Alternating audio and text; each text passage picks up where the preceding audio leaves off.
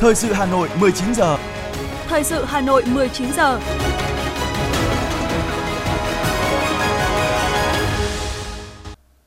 Võ Nam và Tô Thảo xin kính chào quý vị và các bạn. Bây giờ là chương trình thời sự của Đài Phát thanh Truyền hình Hà Nội. Chương trình tối nay, thứ tư ngày mùng 2 tháng 11 có những nội dung chính sau đây. Tổng Bí thư Nguyễn Phú Trọng kết thúc tốt đẹp chuyến thăm chính thức nước Cộng hòa Nhân dân Trung Hoa. Hội nghị lần thứ 9 Ban chấp hành Đảng bộ thành phố Hà Nội khóa 17 xem xét 3 nội dung quan trọng. Hiện 44 doanh nghiệp trên địa bàn thành phố cam kết bình ổn giá thị trường cuối năm. Vẻ đẹp Hà Nội được thể hiện nổi bật tại Liên hoan phim quốc tế Hà Nội lần thứ 6. Hà Nội cờ lê sắt từ tầng cao trung cư rơi trúng người phụ nữ đang bế con. Phần tin thế giới có những sự kiện nổi bật. Triều Tiên đã phóng ít nhất 10 tên lửa đạn đạo và một tên lửa đạn rơi xuống khu vực phía nam hải giới tranh chấp và rơi gần lãnh hải Hàn Quốc. Tìm ra chất ức chế tế bào ung thư từ lúa gạo. Sau đây là nội dung chi tiết. Thưa quý vị và các bạn, tối qua, Tổng Bí thư Nguyễn Phú Trọng và đoàn đại biểu cấp cao Việt Nam đã về đến Hà Nội, kết thúc tốt đẹp chuyến thăm chính thức nước Cộng hòa Nhân dân Trung Hoa từ ngày 30 tháng 10 đến ngày 1 tháng 11. Theo lời mời của Tổng Bí thư Chủ tịch nước Trung Quốc Tập Cận Bình. Tiễn Tổng Bí thư Nguyễn Phú Trọng và đoàn đại biểu cấp cao Việt Nam tại sân bay Bắc Kinh có các đồng chí Lưu Kiến Siêu, Ủy viên Trung ương Đảng, trưởng ban liên lạc đối ngoại Trung ương Đảng Cộng sản Trung Quốc, Phạm Sao Mai, đại sứ Việt Nam Trung Quốc và một số cán bộ, nhân viên Đại sứ quán Việt Nam tại Trung Quốc. Đón Tổng Bí thư Nguyễn Phú Trọng và đoàn tại sân bay Nội Bài là các đồng chí Nguyễn Xuân Phúc, Ủy viên Bộ Chính trị, Chủ tịch nước, Phạm Minh Chính, Ủy viên Bộ Chính trị, Thủ tướng Chính phủ cùng nhiều đồng chí lãnh đạo cấp cao của Đảng, Nhà nước. Trong chuyến thăm, Tổng Bí thư Nguyễn Phú Trọng đã hội đàm với Tổng Bí thư Chủ tịch Trung Quốc Tập Cận Bình, nhận huân chương hữu nghị của nước Cộng hòa Nhân dân Trung Hoa do Tổng Bí thư Chủ tịch Trung Quốc Tập Cận Bình thay mặt Đảng, Chính phủ Trung Quốc trao tặng. Hội kiến với Thủ tướng Quốc vụ viện Lý Khắc Cường, Ủy viên trưởng Ủy ban Thường vụ Nhân đại Toàn quốc Lật Chiến Thư, Chủ tịch Chính hiệp Toàn quốc Uông Dương. Tại các cuộc hội đàm, hội kiến, hai bên đã thông báo cho nhau về tình hình mỗi đảng, mỗi nước, đi sâu trao đổi ý kiến và đạt được nhiều nhận thức chung quan trọng về quan hệ hai đảng, hai nước Việt Trung và tình hình quốc tế khu vực hiện nay. Nhân dịp này, hai bên ký kết 13 văn kiện hợp tác giữa các ban bộ ngành địa phương. Kết thúc chuyến thăm, hai bên đã ra tuyên bố chung Việt Nam Trung Quốc về việc tiếp tục đẩy mạnh và làm sâu sắc hơn nữa quan hệ đối tác hợp tác chiến lược toàn diện Việt Nam Trung Quốc. Hai bên cho rằng Việt Nam và Trung Quốc vừa là láng giềng tốt, bạn bè tốt, núi sông liền một dài, vừa là đồng chí tốt, đối tác tốt, cùng chung chí hướng, chia sẻ vận mệnh chung, cùng dốc sức vì nhân dân hạnh phúc, đất nước giàu mạnh và sự nghiệp cao cả hòa bình và phát triển của nhân loại – Hai bên nhất trí tiếp tục duy trì và tăng cường truyền thống tốt đẹp, giao lưu cấp cao giữa hai đảng, hai nước thông qua các hình thức như thăm lẫn nhau, cử đặc phái viên, điện thoại, đường dây nóng, trao đổi thư điện, gặp gỡ thường niên và tiếp xúc tại các diễn đàn đa phương, kịp thời trao đổi ý kiến về các vấn đề quan trọng trong quan hệ hai nước cũng như tình hình quốc tế khu vực định hướng và chỉ đạo tầm cao chiến lược đối với sự phát triển ổn định, lành mạnh của quan hệ đối tác hợp tác chiến lược toàn diện Việt Nam Trung Quốc trong thời đại mới. Hai bên nhất trí phát huy tốt vai trò chủ đạo, điều phối tổng thể của cơ chế gặp gỡ cấp cao hai đảng và vai trò điều phối thúc đẩy của cơ quan đối ngoại hai đảng,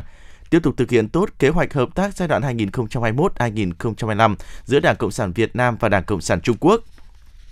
Kế hoạch hợp tác đào tạo cán bộ giai đoạn 2021-2025 giữa Đảng Cộng sản Việt Nam và Đảng Cộng sản Trung Quốc – tổ chức tốt hội thảo lý luận giữa hai đảng, tăng cường giao lưu hợp tác giữa các cơ quan tương ứng của hai đảng ở trung ương và tổ chức đảng các địa phương, nhất là các tỉnh, khu biên giới, tiếp tục triển khai giao lưu học hỏi lẫn nhau về lý luận và kinh nghiệm xây dựng đảng, quản lý đất nước, phòng chống tham nhũng tiêu cực, tích cực khuyến khích giao lưu hợp tác hữu nghị giữa chính phủ Quốc hội Việt Nam với chính phủ nhân đại toàn quốc Trung Quốc và giữa Ủy ban Trung ương Mặt trận Tổ quốc Việt Nam với chính hiệp toàn quốc Trung Quốc – Hai bên nhấn mạnh hai nước Việt Nam và Trung Quốc kiên trì con đường xã hội chủ nghĩa với mục tiêu căn bản là mang lại sự phát triển phồn vinh và hạnh phúc cho nhân dân. Cần phát huy ưu thế gần gũi về địa lý và bổ sung lẫn nhau về ngành nghề, tăng cường hợp tác thực chất hiệu quả hơn nữa trên các lĩnh vực, đáp ứng tốt hơn lợi ích của nhân dân hai nước – Hai bên nhất trí về việc tăng cường giao lưu hữu nghị giữa nhân dân hai nước, tăng cường triển khai giáo dục về tình hữu nghị Việt Trung với người dân, nâng cao hiểu biết lẫn nhau giữa nhân dân hai nước, đặc biệt là thế hệ trẻ. Hai bên đi sâu trao đổi ý kiến chân thành, thẳng thắn về vấn đề trên biển, cho rằng kiểm soát thỏa đáng bất đồng, duy trì hòa bình ổn định ở Biển Đông vô cùng quan trọng, nhất trí xử lý ổn thỏa vấn đề trên biển, đóng góp tích cực cho hòa bình, an ninh lâu dài ở khu vực. Chuyến thăm chính thức Cộng hòa Nhân dân Trung Hoa của Tổng Bí thư Nguyễn Phú Trọng đã thành công tốt đẹp, góp phần tích cực trong việc phát huy tình đoàn kết hữu nghị truyền thống Việt Nam Trung Quốc, đẩy mạnh và làm sâu sắc hơn mối quan hệ đối tác, hợp tác chiến lược toàn diện Việt Nam Trung Quốc trong thời đại mới, thúc đẩy hòa bình, ổn định và phát triển thịnh vượng của khu vực và thế giới. Hai đảng và nhân dân hai nước rất vui mừng về những thành quả này. Ngay sau khi kết thúc chuyến thăm, Tổng Bí thư Nguyễn Phú Trọng đã gửi điện cảm ơn Tổng Bí thư Chủ tịch Trung Quốc Tập Cận Bình. Nội dung bức điện có đoạn viết: Tôi có ấn tượng hết sức sâu sắc về thành công của Đại hội 20 với những tổng kết về mặt lý luận và thực tiễn, cùng những thành tựu nổi bật mà nhân dân Trung Quốc anh em đã giành được trong thời gian qua dưới sự lãnh đạo của Trung ương Đảng Cộng sản Trung Quốc với đồng chí Tập Cận Bình làm hạt nhân. Tôi và đoàn đại biểu cấp cao Đảng Nhà nước Việt Nam hết sức hài lòng về kết quả phong phú của chuyến thăm, đặc biệt là những nội dung trao đổi giữa hai bên tại các cuộc hội đàm, hội kiến. Tôi tin tưởng chuyến thăm sẽ góp phần định hướng lâu dài cho quan hệ hai đảng, hai nước và nhân dân hai nước Việt Nam Trung Quốc tiếp tục phát triển tốt đẹp, ổn định và bền vững. Thưa quý vị và các bạn, tối qua, Tổng Bí thư Nguyễn Phú Trọng và đoàn đại biểu cấp cao Việt Nam đã về đến Hà Nội, kết thúc tốt đẹp chuyến thăm chính thức Trung Quốc từ ngày 30 tháng 10 đến mùng 1 tháng 11, theo lời mời của Tổng Bí thư, Chủ tịch Trung Quốc Tập Cận Bình. Chuyến thăm chính thức lần này của Tổng Bí thư Nguyễn Phú Trọng đã ghi thêm một dấu mốc quan trọng, đưa quan hệ hai nước vào giai đoạn phát triển mới. Nhân dịp này, Bộ trưởng Bộ Ngoại giao Bùi Thanh Sơn dành thời gian trả lời phỏng vấn về kết quả chuyến thăm. Mời quý vị và các bạn cùng nghe. Thưa Bộ trưởng, chuyến công tác Trung Quốc của Tổng Bí thư Nguyễn Phú Trọng đến thời điểm này đã thành công rất tốt đẹp. Bộ trưởng có thể cho biết ý nghĩa chuyến thăm lần này của Tổng Bí thư? Và cái chuyến thăm à, chính thức Trung Quốc của Tổng Bí thư Nguyễn Phú Trọng là một sự kiện đặc biệt quan trọng đối với Việt Nam và Trung Quốc và được dư luận của cả hai nước và quốc tế rất là quan tâm. Cái chuyến thăm đã là thành công rất tốt đẹp trên tất cả các phương diện. Đây là cái hoạt động đối ngoại chính thức trực tiếp đầu tiên giữa lãnh đạo cấp cao nhất của hai đảng, hai nước sau cái khi mà đại dịch Covid-19 bùng phát và cũng là chuyến thăm nước ngoài đầu tiên của Tổng Bí thư Nguyễn Phú Trọng sau Đại hội 13 của Đảng Cộng sản Việt Nam. Tổng Bí thư Nguyễn Phú Trọng cũng là nhà lãnh đạo cao nhất của nước ngoài đầu tiên Trung ương Đảng Cộng sản Trung Quốc và Tổng Bí thư Chủ tịch nước Trung Quốc Tập Cận Bình đón ngay sau Đại hội 20 của Đảng Cộng sản Trung Quốc một cái sự kiện chính trị trọng đại hàng đầu ờ, của Đảng và nhân dân Trung Quốc. Điều này nó thể hiện cái sự coi trọng ờ, lẫn nhau giữa hai đảng, hai nước và nhất là sự trân trọng dành cho Tổng Bí thư ờ, của chúng ta. Bạn đã thu xếp Tổng Bí thư ta đón một cách ở mức lễ tân cao nhất và với nhiều cái thu xếp rất là đặc biệt. Trong cái bối cảnh tình hình thế giới và khu vực còn diễn biến rất phức tạp, khó lường hiện nay, cái công cuộc đổi mới, cải cách, mở cửa và xây dựng chủ nghĩa xã hội ở mỗi nước cũng đang bước vào cái giai đoạn à, phát triển mới. Thì cái chuyến thăm chính thức Trung Quốc lần này của Tổng Bí thư Nguyễn Phú Trọng đã có ý nghĩa hết sức quan trọng. Nó thể hiện Đảng và Nhà nước Việt Nam luôn coi trọng và ưu tiên hàng đầu cho việc xây dựng và phát triển mối quan hệ tốt đẹp với Đảng, Nhà nước và nhân dân Trung Quốc, củng cố cái sự tin cậy chính trị giữa hai đảng, hai nước, giữa hai cá nhân Tổng Bí thư và góp phần tăng cường, làm sâu sắc hơn nữa cái quan hệ đối tác, hợp tác chiến lược toàn diện Việt Nam Trung Quốc trong cái giai đoạn mới. Vì lợi ích căn bản lâu dài của nhân dân hai nước, vì hòa bình, hợp tác và phát triển của khu vực và trên thế giới. Trong chuyến thăm chính thức lần này, hai bên đã đạt được những kết quả cụ thể gì ạ? Trong cái chuyến thăm lần này thì hai bên cũng đã ra được một cái tuyên bố chung gồm 13 điểm.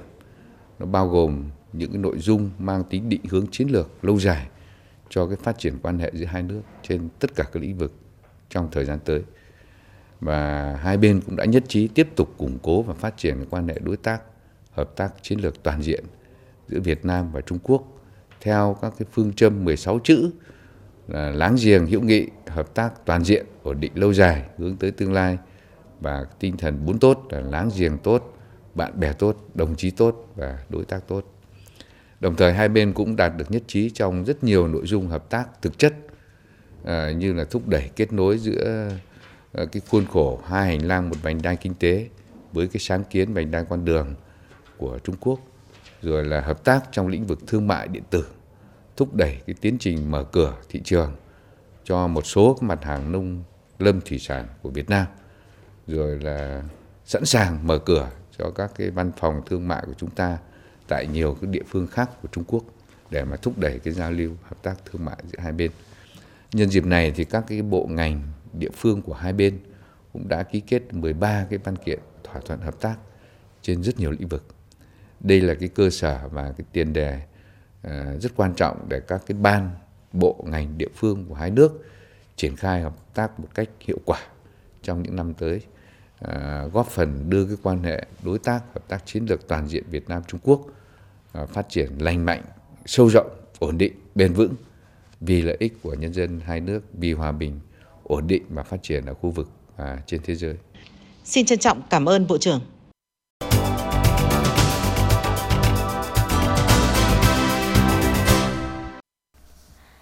Vị, sáng nay tại Phủ Chủ tịch, Chủ tịch nước Nguyễn Xuân Phúc gặp mặt các đại biểu người có uy tín tiêu biểu tỉnh Hà Giang, đại diện cho 2.000 người có uy tín của tỉnh Hà Giang năm 2022. Vui mừng gặp mặt người có uy tín tiêu biểu tỉnh Hà Giang, Chủ tịch nước Nguyễn Xuân Phúc đánh giá cao những đóng góp của các đại biểu đối với quá trình phát triển kinh tế xã hội, giữ vững an ninh trật tự tại địa phương. Người có uy tín là những tấm gương tiêu biểu, đi đầu trong các phong trào thi đua yêu nước, phát triển kinh tế, xóa đói giảm nghèo, xây dựng nông thôn mới, hỗ trợ người nghèo chữa bệnh, hỗ trợ học sinh nghèo được đến trường. Để phấn đấu sống trên đá, thoát nghèo trên đá và tiến tới làm giàu trên đá, Chủ tịch nước Nguyễn Xuân Phúc đề nghị Hà Giang tiếp tục tìm kiếm mô hình và động lực tăng trưởng kinh tế mới trên cơ sở, phát huy các tiềm năng và lợi thế riêng có, cải thiện môi trường đầu tư kinh doanh, triển khai thực hiện hiệu quả việc chuyển đổi số và thực hiện đề án tổng thể phát triển kinh tế xã hội vùng đồng bào dân tộc thiểu số và miền núi giai đoạn 2021-2030 và các chương trình dự án giảm nghèo bền vững, vận động quân chúng thực hiện các phong trào toàn dân bảo vệ an ninh Tổ quốc, giữ gìn an ninh trật tự ở khu dân cư, toàn dân tham gia bảo vệ chủ quyền lãnh thổ, an ninh biên giới quốc gia trong tình hình mới. Thưa quý vị, hôm nay ngày làm việc thứ 11 của kỳ họp thứ tư Quốc hội khóa 15, Quốc hội đã tiến hành thảo luận tổ về dự án luật bảo vệ quyền lợi người tiêu dùng sửa đổi, dự án luật giao dịch điện tử sửa đổi và nhiều nội dung quan trọng khác, ghi nhận của phóng viên Lưu Hường. Thảo luận về dự án luật bảo vệ quyền lợi người tiêu dùng sửa đổi, các đại biểu nhất trí với những điểm mới của dự thảo như việc mở rộng phạm vi điều chỉnh và đối tượng áp dụng, bổ sung quy định về bảo vệ quyền lợi người tiêu dùng dễ bị tổn thương, hoàn thiện quy định về trách nhiệm của tổ chức cá nhân kinh doanh về bảo vệ quyền lợi người tiêu dùng, bổ sung quy định về một số giao dịch đặc thù, nâng cao trách nhiệm quản lý nhà nước về bảo vệ quyền lợi người tiêu dùng. Nêu ba điểm mấu chốt còn yếu cần phải làm rõ hơn trong dự thảo luật lần này, đại biểu Bùi Hoài Sơn, đoàn Hà Nội nêu ý kiến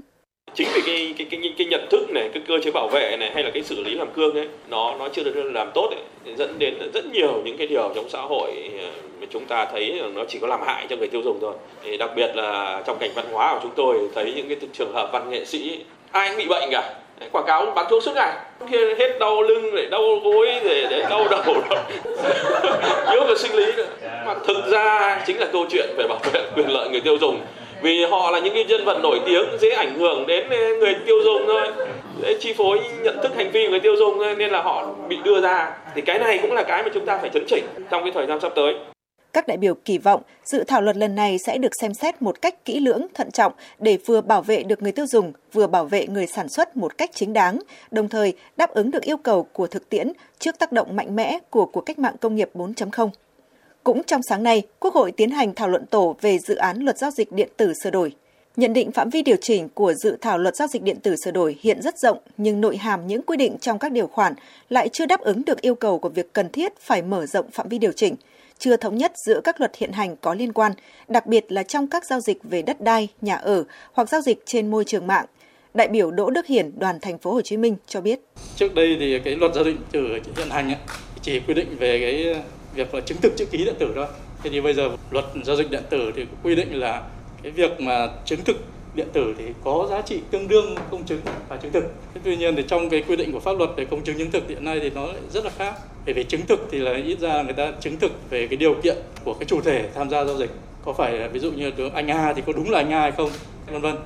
Công chứng thì còn phải công chứng về tính xác thực, tính chính xác về cái nội dung của các cái hợp đồng giao dịch. À, ví dụ như khi mà giao kết một cái hợp đồng mua bán về nhà ở chẳng hạn thì công chứng phải chịu trách nhiệm về tính pháp lý của cái hợp đồng đấy, tính xác thực tính hợp pháp của hợp đồng. Trong khi đó thì bây giờ cái chứng thực này thì chỉ có mang tính chất là kỹ thuật và xác định là cái việc cái ký đó là của chính cái người đó ký đó. Nó mang thuần túy về mặt gọi là hình thức. Thế thì vậy như vậy là cái việc đồng nhất hai cái cái cái hình thức chứng thực điện tử với chứng thực trong cái theo quy định của pháp luật hiện hành và cái công chứng thì tôi thấy là cũng chưa chưa bảo đảm Chiều nay, trước khi thảo luận ở hội trường về dự thảo nghị quyết ban hành nội quy kỳ họp Quốc hội sửa đổi, Quốc hội đã nghe Bộ trưởng Bộ Tài chính Hồ Đức Phước thừa ủy quyền của Thủ tướng Chính phủ trình bày tờ trình về dự án luật giá sửa đổi. Đối với chính sách về bình ổn giá, trong đó có quỹ bình ổn giá xăng dầu, Bộ trưởng Bộ Tài chính Hồ Đức Phước cho biết, đến nay cũng có rất nhiều ý kiến khác nhau về quỹ bình ổn giá xăng dầu – Việc thu trước của người tiêu dùng 300 đồng một lít để tạo quỹ là nguyên nhân gây ra lạm phát thực tế và định kỳ điều chỉnh giá là nguyên nhân gây ra lạm phát kỳ vọng.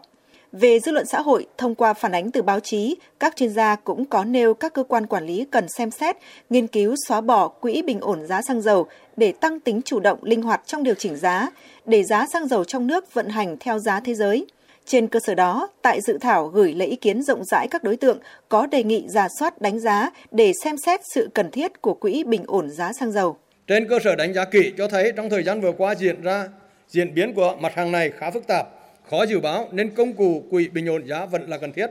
Vì vậy, chính phủ đã thống nhất đề xuất trước mắt chưa bỏ công cụ quỹ bình ổn giá xăng dầu, đồng thời củng cố các cơ chế trong triển khai thực hiện nhằm tăng cường tính công khai minh bạch trong việc sử dụng quỹ. Về triển khai thực hiện bình ổn giá, báo cáo thẩm tra dự án luật giá sửa đổi do chủ nhiệm Ủy ban Tài chính Ngân sách của Quốc hội Nguyễn Phú Cường trình bày nêu rõ, đa số ý kiến tán thành với đề xuất của chính phủ về việc cần thiết phải duy trì quỹ bình ổn xăng dầu, đồng thời đề nghị chính phủ kiểm soát để đảm bảo tính thống nhất về định hướng chính sách, không tạo sự bất bình đẳng đối với người tiêu dùng giữa các địa phương, không để lợi dụng sự khác biệt về giá cả giữa các địa phương để thu lợi bất chính.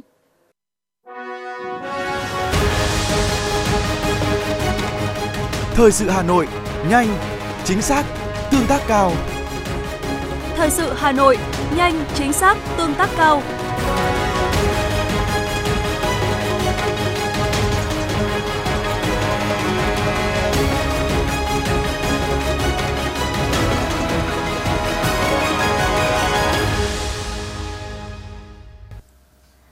Quý vị và các bạn, sáng nay Ban chấp hành Đảng bộ thành phố khóa 17 đã khai mạc trọng thể hội nghị lần thứ 9 thảo luận cho ý kiến vào ba nội dung quan trọng: báo cáo về tình hình nghiên cứu đề xuất xây dựng luật thủ đô sửa đổi, báo cáo về công tác tiêu thoát nước, giải pháp chống úng ngập trên địa bàn thành phố, dự thảo nghị quyết của Ban Thường vụ Thành ủy về chuyển đổi số, xây dựng thành phố thông minh đến năm 2025, định hướng đến năm 2030. Đồng chí Đinh Tiến Dũng, Ủy viên Bộ Chính trị, Bí thư Thành ủy, Trường đoàn đại biểu Quốc hội thành phố chủ trì hội nghị. Cùng chủ trì hội nghị có các đồng chí thường trực Thành ủy.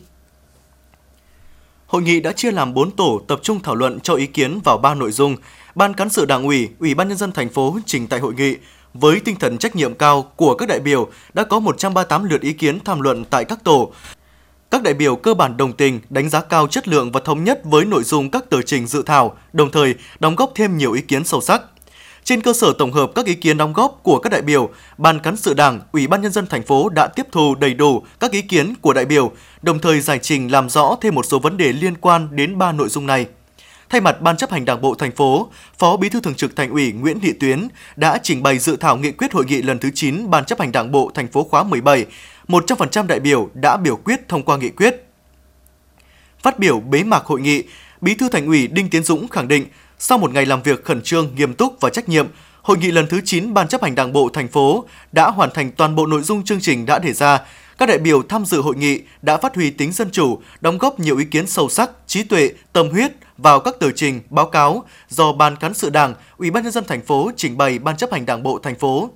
Bí thư Thành ủy Đinh Tiến Dũng khẳng định Luật Thủ đô sửa đổi là cơ sở pháp lý quan trọng mang tính đột phá cho việc triển khai nhiệm vụ xây dựng phát triển thủ đô theo nghị quyết số 15 của Bộ Chính trị. Vì vậy, các tham góp của đại biểu hôm nay cần được tổng hợp tiếp thu hoàn thiện trước khi trình chính phủ. Luật thủ đô sửa đổi là cơ sở pháp lý quan trọng mang tính đột phá cho việc triển khai nhiệm vụ xây dựng phát triển thủ đô theo nghị quyết số 15 của Bộ Chính trị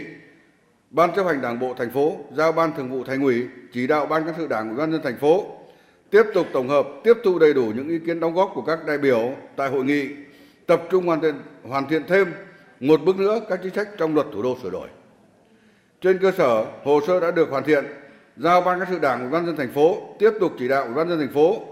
phối hợp chặt chẽ với Bộ Tư pháp, Văn phòng Chính phủ, các bộ ngành có liên quan để tiếp thu, giải trình các ý kiến tham gia của các bộ ngành trung ương trước khi Bộ Tư pháp tổng hợp báo cáo thẩm định trình Chính phủ. Giao Đảng đoàn, Hội đồng nhân thành phố, đoàn đại biểu Quốc hội thành phố cùng với ban cán sự Đảng, Ủy ban nhân thành phố phối hợp chặt chẽ với các cơ quan của Quốc hội trong quá trình thẩm tra, trình Quốc hội xem xét thông qua hồ sơ đề nghị xây dựng luật thủ đô sửa đổi đảm bảo tiến độ đề ra. Về nghị quyết chuyển đổi số, đồng chí Bí thư Thành ủy Đinh Tiến Dũng đề nghị sau khi nghị quyết được ban hành, yêu cầu các cấp ủy Đảng, chính quyền và toàn hệ thống chính trị của thành phố tổ chức nghiên cứu, học tập, quán triệt, phổ biến rộng rãi nghị quyết đến toàn bộ các cơ quan tổ chức địa phương và toàn thể cán bộ đảng viên trong hệ thống chính trị của thành phố. Tổ chức nghiên cứu, học tập, quán triệt, phổ biến rộng rãi nghị quyết đến toàn bộ các cơ quan tổ chức địa phương và toàn thể cán bộ, đảng viên trong hệ thống chính trị của thành phố để nâng cao nhận thức, đổi mới tư duy về chuyển đổi số, xây dựng thành phố thông minh hiện đại. Hai, các cấp ủy đảng, chính quyền, người đứng đầu các cấp trực tiếp chủ trì, lãnh đạo, chỉ đạo thực hiện chuyển đổi số trên địa bàn, lĩnh vực quản lý, xây dựng ban hành và tổ chức triển khai kế hoạch chuyển đổi số gắn với chương trình, mục tiêu, nhiệm vụ phát triển kinh tế xã hội, đảm bảo quốc phòng an ninh trong ngành, lĩnh vực, địa phương mình đẩy mạnh hướng dẫn, hỗ trợ người dân sử dụng dịch vụ công trực tuyến, các tiện ích, dịch vụ số an toàn và hiệu quả. Thứ ba,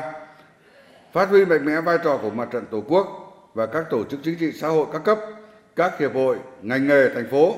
trong công tác tuyên truyền, vận động doanh nghiệp, nhân dân tích cực hưởng ứng tham gia chuyển đổi số, xây dựng thành phố thông minh.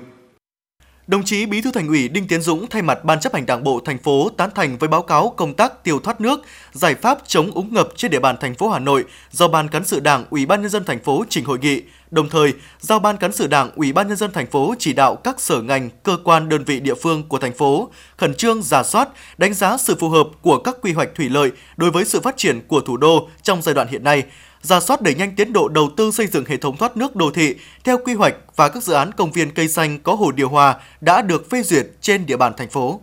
Thưa quý vị, chiều nay, đồng chí Đinh Tiến Dũng, Ủy viên Bộ Chính trị, Bí thư Thành ủy Hà Nội, Trường đoàn đại biểu Quốc hội thành phố đã chủ trì hội nghị Thành ủy công bố quyết định của Ban Thường vụ Thành ủy về công tác cán bộ. Cùng dự có các đồng chí Thường trực Thành ủy, theo các quyết định của Ban Thường vụ Thành ủy Hà Nội công bố tại hội nghị, đồng chí Bùi Huyền Mai, Ủy viên Ban Thường vụ Thành ủy, thôi giữ chức vụ trưởng Ban Tuyên giáo Thành ủy, được điều động phân công đến nhận công tác tại Ban chấp hành Đảng bộ quận Thanh Xuân, giữ chức vụ Bí thư quận ủy Thanh Xuân, nhiệm kỳ 2020-2025 đồng chí Nguyễn Doãn Toàn, Ủy viên Ban Thường vụ Thành ủy, thôi giữ chức vụ trưởng ban dân vận Thành ủy đến nhận công tác tại Ban Tuyên giáo Thành ủy, giữ chức vụ trưởng Ban Tuyên giáo Thành ủy nhiệm kỳ 2020-2025 đồng chí Đỗ Anh Tuấn, thành ủy viên, giám đốc Sở Kế hoạch và Đầu tư được điều động, phân công đến nhận công tác tại Ban dân vận thành ủy, giữ chức vụ trưởng Ban dân vận thành ủy, nhiệm kỳ 2020-2025. Đồng chí Đinh Tiến Dũng đề nghị các đồng chí Bùi Huyền Mai, Nguyễn Doãn Toàn, Đỗ Anh Tuấn trên cương vị công tác mới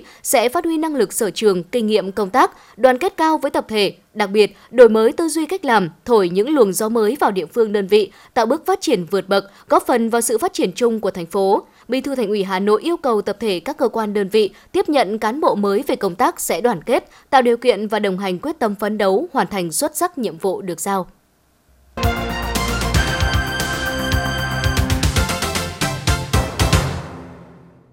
Thưa quý vị, chương trình thời sự xin được tiếp tục với những thông tin kinh tế.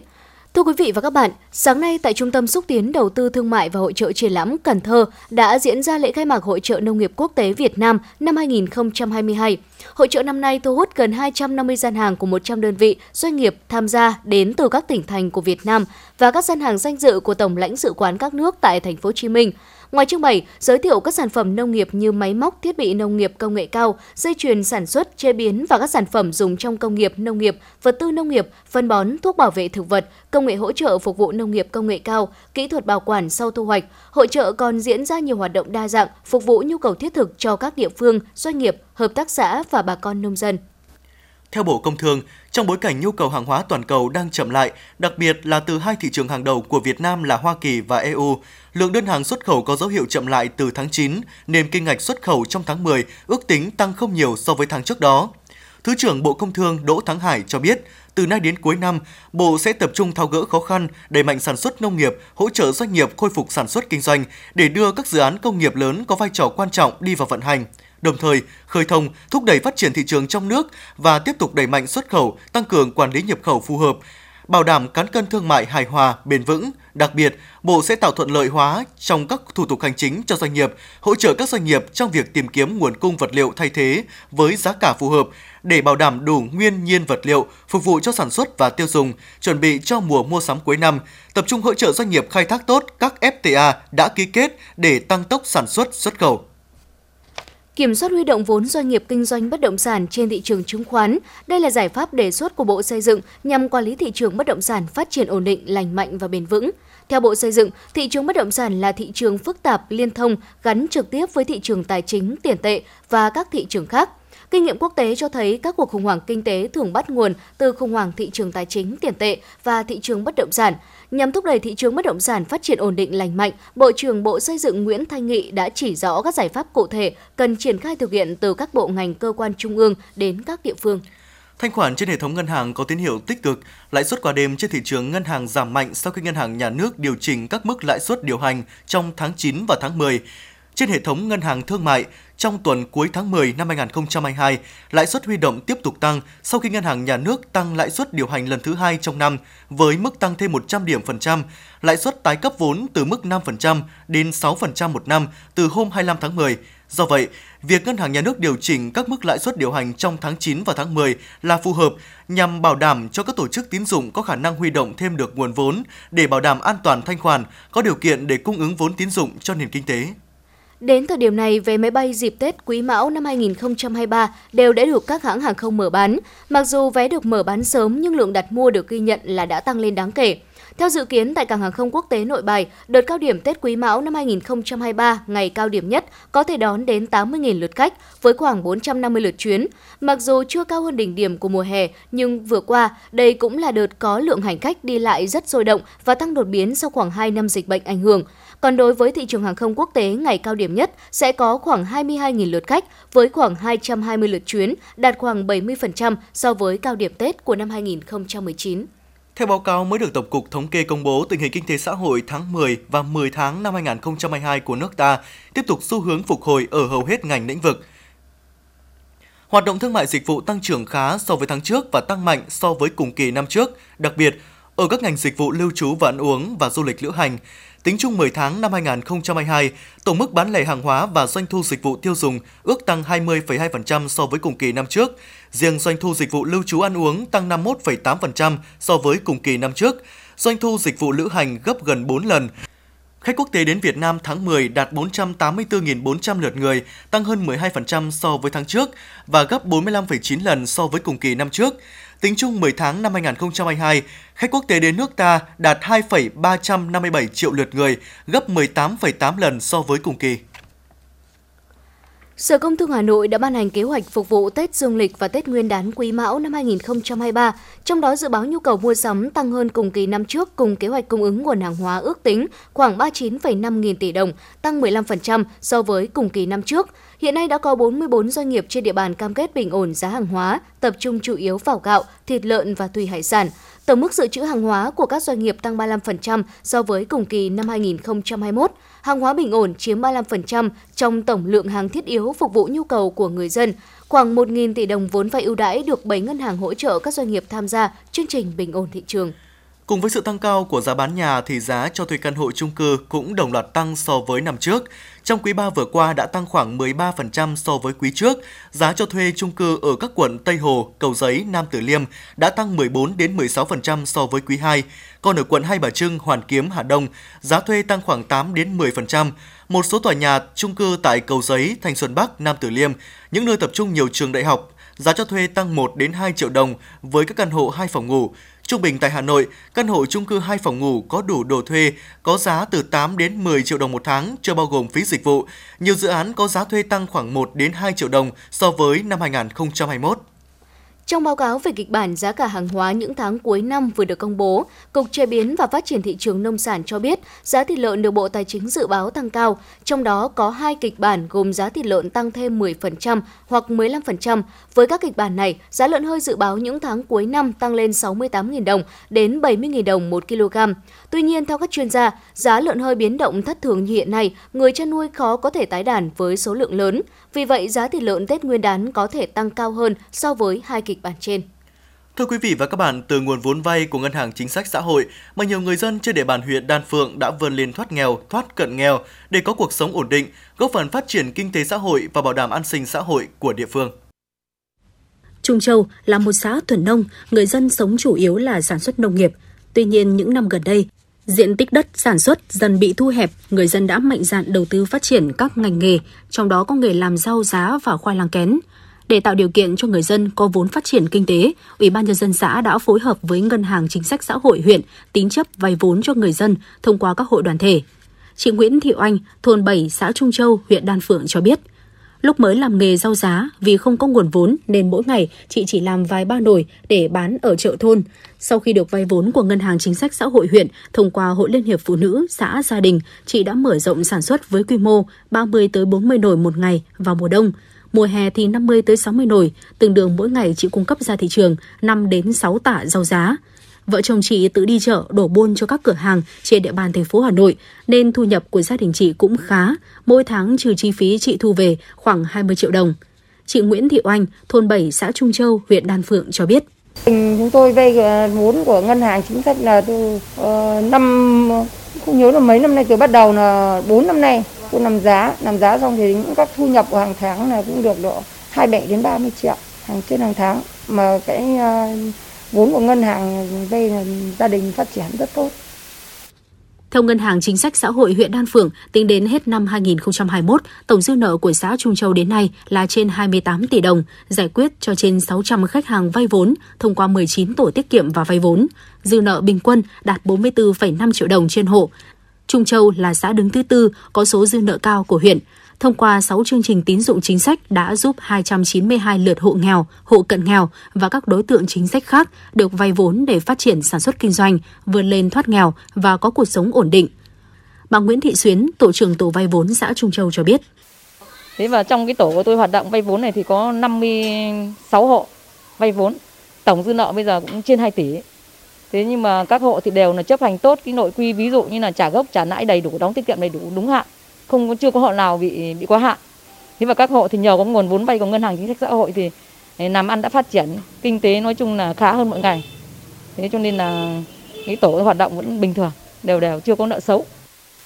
Theo đánh giá của các hội, đoàn thể huyện Đan Phượng, việc triển khai cho vay vốn ưu đãi đã góp phần giúp cho huyện có bước phát triển tích cực về kinh tế xã hội. Từ khi có tín dụng ưu đãi, trật tự an toàn xã hội ở huyện ngày một tốt lên, tình cảm giữa hội viên trong các hội, đoàn thể, tổ chức chính trị xã hội ngày càng gắn bó hơn, đời sống người dân được cải thiện đáng kể. Trên cơ sở những kết quả được Ngân hàng Chính sách Xã hội huyện Đan Phượng đề ra mục tiêu nâng cao hiệu quả công tác chỉ đạo, kiểm tra, giám sát chất lượng hoạt động của ban đại diện hội đồng quản trị, tiếp tục nâng cao chất lượng tín dụng và chất lượng hoạt động của tổ tiết kiệm và vay vốn, tập trung huy động các nguồn vốn, thực hiện lồng ghép với các chương trình phát triển kinh tế của huyện để phát huy hơn nữa hiệu quả vốn tín dụng chính sách. Bà Nguyễn Thị Thu Hương, Phó Giám đốc Ngân hàng Chính sách Xã hội huyện Đan Phượng cho biết. Thông qua 8 cái chương trình tín dụng à, thực hiện ở Ngân hàng Chính sách thì cũng đã giải quyết việc làm cho à, khoảng 2.957 lao động để cho vay các hộ nghèo, hộ cận nghèo, học sinh sinh viên và chương trình cho vay à, nước sạch vệ sinh môi trường. À, số hộ vay ở ngân hàng chính sách trong năm 2021 là 3.952 hộ và số hộ khách hàng dư nợ cho đến đến thời điểm 31 tháng 12 là 8.978 hộ. Thế là trong những cái năm 2022 thì cũng à, trước những cái diễn biến và cũng diễn biến phức tạp của dịch thì à, thực hiện cái à, mục tiêu là kiểm soát linh hoạt và có hiệu quả thì à, ngân hàng chính sách cũng đã triển khai ngay từ những cái tháng đầu năm thì cái mục tiêu tăng trưởng của chúng tôi thì trong năm 2022 thì cái nguồn vốn tăng trưởng khoảng từ 10 đến 12%, tăng trưởng dư nợ thì từ 12 đến 14%. Trong năm 2022 này, Phòng Giao dịch Ngân hàng Chính sách Xã hội huyện Đan Phượng tiếp tục làm tốt công tác tham mưu với Ủy ban Nhân dân huyện, phối hợp chặt chẽ với các hội đoàn thể trên địa bàn huyện, ra soát đối tượng được vay vốn, kịp thời giải ngân nguồn vốn đến đúng đối tượng, kịp thời hỗ trợ nguồn vốn cho các hộ duy trì sản xuất, phát triển kinh tế, vươn lên thoát nghèo, làm giàu cho gia đình, từ đó có thêm điều kiện xây dựng quê hương ngày càng phát triển.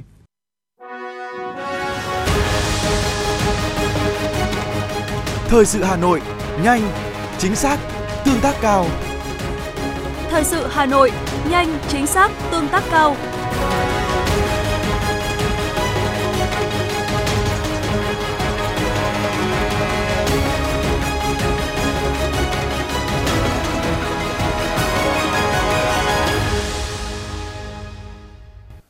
Tiếp theo là những thông tin đáng chú ý khác. Thưa quý vị, sáng nay, Trung ương Giáo hội Phật giáo Việt Nam tổ chức họp báo phát động cuộc thi Đạo Phật trong trái tim tôi. Đây là cuộc thi viết dành cho mọi đối tượng quý chư tôn tức tăng ni, quý đạo hữu và những người yêu mến đạo Phật ở trong và ngoài nước. Cuộc thi được tổ chức với mục đích khích lệ tinh thần tìm hiểu đạo Phật trong xã hội, cộng đồng Phật tử, nâng cao hiểu biết về kiến thức Phật Pháp, lan tỏa tôn vinh, giữ gìn những giá trị truyền thống nhân văn, nhân bản của Phật giáo. Cuộc thi bắt đầu nhận bài từ ngày 2 tháng 11 năm 2022 đến hết ngày 30 tháng 4 năm 2023. Thời gian dự kiến công bố và trao giải vào dịp Phật đản Phật lịch 2567 trung tuần tháng 5 năm 2023.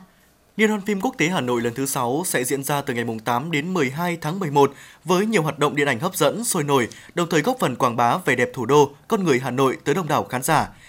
Liên hoan phim được tổ chức trong bối cảnh điện ảnh Việt Nam cùng các ngành nghệ thuật khác đang trên đà hồi phục và tập trung phát triển sau hơn 2 năm bị ảnh hưởng của đại dịch COVID-19. Đây không chỉ là sự kiện văn hóa điện ảnh mà còn là hoạt động góp phần thúc đẩy phát triển du lịch và dịch vụ, quảng bá đất nước Việt Nam tươi đẹp, mến khách thông qua hình ảnh thủ đô Hà Nội có bề dày lịch sử ngàn năm văn hiến, Thanh Bình được UNESCO vinh danh là thành phố sáng tạo. Lễ khai mạc Liên hoan phim quốc tế Hà Nội lần thứ 6 sẽ diễn ra vào 20 giờ ngày 8 tháng 11 tại Cung văn hóa lao động hữu nghị Việt Xô.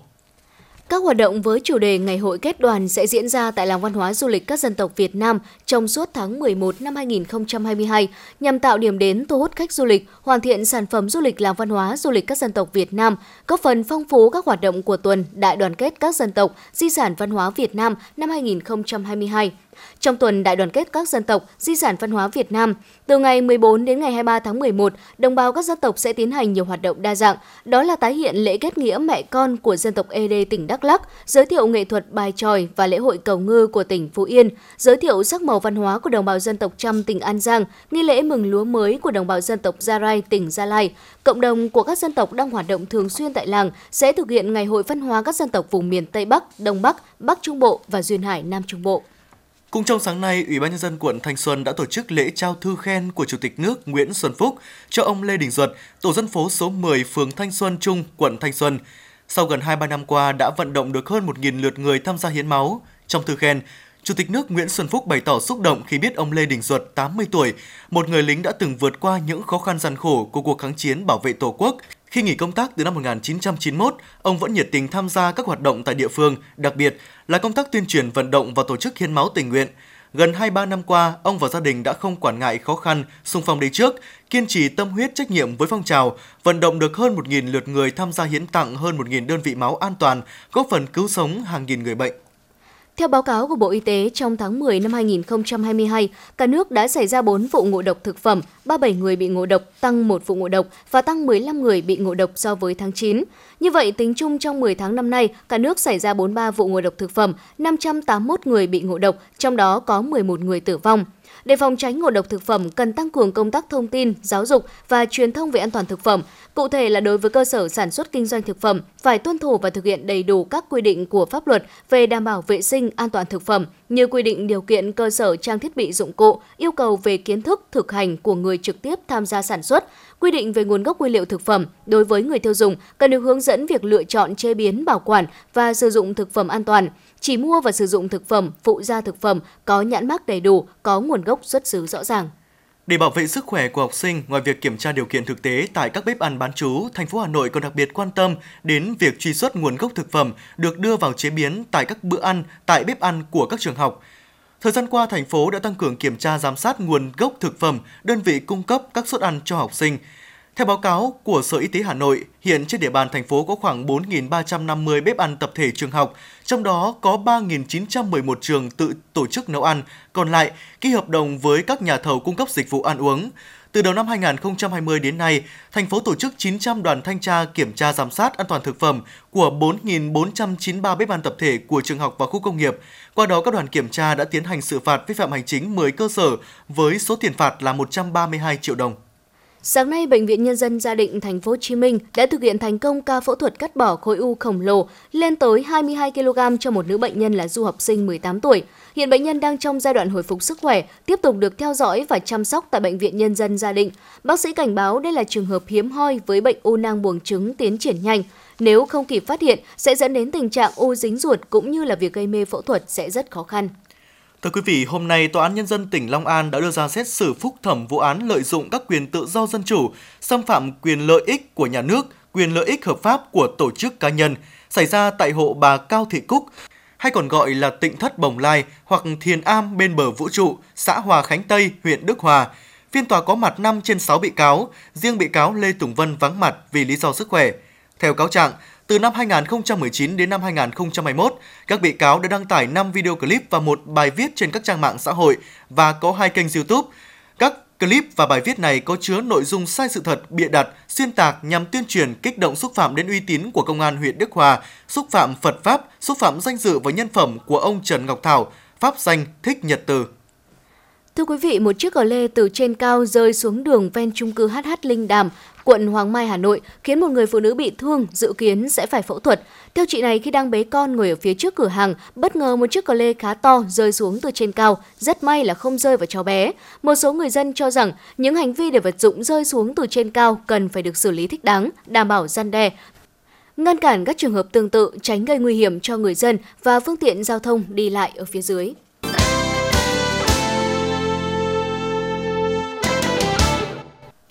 Quý vị và các bạn đang nghe chương trình thời sự của Đài Phát thanh Truyền hình Hà Nội. Phần tin thế giới sẽ tiếp nối chương trình. Sáng nay, quân đội Hàn Quốc cho biết Triều Tiên đã phóng ít nhất 10 tên lửa các loại ra bờ biển phía đông và phía tây bán đảo Triều Tiên.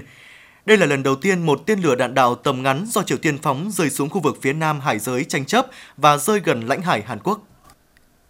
Tại một cuộc họp khẩn cấp của Hội đồng An ninh Quốc gia, Tổng thống Hàn Quốc đã lên án các vụ phóng tên lửa của Triều Tiên là hành vi vi phạm lãnh thổ Hàn Quốc, đồng thời chỉ thị quân đội duy trì tư thế sẵn sàng. Hiện giới chức quân sự Hàn Quốc đang phân tích các thông số kỹ thuật như là tầm bay, độ cao và tốc độ của các tên lửa nêu trên. Seoul tuyên bố sẽ đáp trả mạnh mẽ hành động khiêu khích này từ phía Bình Nhưỡng. Nhật Bản cũng lên án vụ phóng tên lửa lần này của Triều Tiên, tuyên bố hợp tác chặt chẽ với Hàn Quốc và Mỹ để có biện pháp phù hợp thực tế. Mức tín nhiệm đối với Tổng thống Mỹ Joe Biden đã tăng cao hơn khi chỉ còn một tuần nữa là đến cuộc bầu cử giữa nhiệm kỳ của nước này, trong bối cảnh Đảng Dân Chủ đứng trước nguy cơ mất quyền kiểm soát Hạ viện. Tuy nhiên, bất chấp con số gia tăng, xếp hạng mức tín nhiệm dành cho Tổng thống Joe Biden vẫn ở mức thấp nhất trong nhiệm kỳ Tổng thống. Bên cạnh đó, việc ông chủ Nhà Trắng của Đảng Dân Chủ không được ủng hộ đang càng làm đậm thêm dự báo Đảng Cộng Hòa sẽ giành quyền kiểm soát Hạ viện và có thể cả Thượng viện trong ngày bỏ phiếu mùng 8 tháng 11. Trong nghiên cứu chuyên sâu gần đây, giáo sư tiến sĩ Trần Đăng Xuân thuộc Đại học Hiroshima của Nhật Bản và các cộng sự đã chứng minh hai hợp chất molylactone A và molylactone B có tiềm năng vượt trội trong tiêu diệt các tế bào ung thư và an toàn với tế bào thường. Hai hợp chất này cũng đã từng được chứng minh có tiềm năng chống ung thư nhưng chưa rõ cơ chế hoạt động. Đây mới chỉ là thành công bước đầu trong việc phát hiện tác dụng và phương pháp hiệu quả để chiết xuất hai hợp chất này. Nhóm sẽ tiếp tục các nghiên cứu, thúc đẩy sớm thử nghiệm lâm sàng cũng như là phát triển các phương pháp chiết xuất ưu việt hơn, nhanh chóng hơn, đưa hai hợp chất này vào sử dụng và điều trị thực tế cho bệnh nhân ung thư.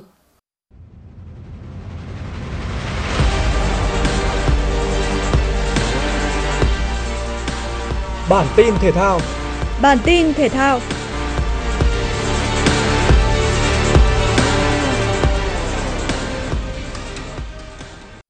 Lễ ký kết hợp tác chiến lược giữa Công ty Cổ phần bóng đá chuyên nghiệp Việt Nam VPF và Công ty trách nhiệm hữu hạn truyền hình FPT đã diễn ra nhằm hướng tới mục tiêu nâng tầm nền bóng đá Việt Nam tiệm cận với tiêu chuẩn quốc tế. Theo đó, VPF sẽ cùng FPT Play thúc đẩy phát triển hình ảnh và khai thác thương mại ba giải đấu hàng đầu mà VPF đang quản lý, tổ chức và điều hành, bao gồm giải vô địch quốc gia V-League 1, giải hạng nhất quốc gia V-League 2 và cúp quốc gia trong năm mùa giải liên tục từ năm 2023 đến năm 2027 trên đa nền tảng.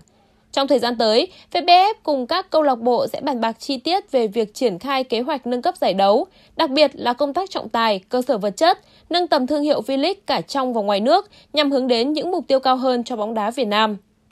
Tottenham gặp khó trong chuyến làm khách trước Marseille tại lượt trận cuối bảng D UEFA Champions League. Đại diện nước Anh bị dẫn trước từ sớm và Sang Heung-min phải rời sân ngay trong hiệp 1 vì chấn thương. Tuy nhiên, sang hiệp 2, Tottenham đã ngược dòng ngoạn mục nhờ hai pha lập công của Lenlet và Horbert để giành chiến thắng 2-1, qua đó có được ngôi đầu bảng D.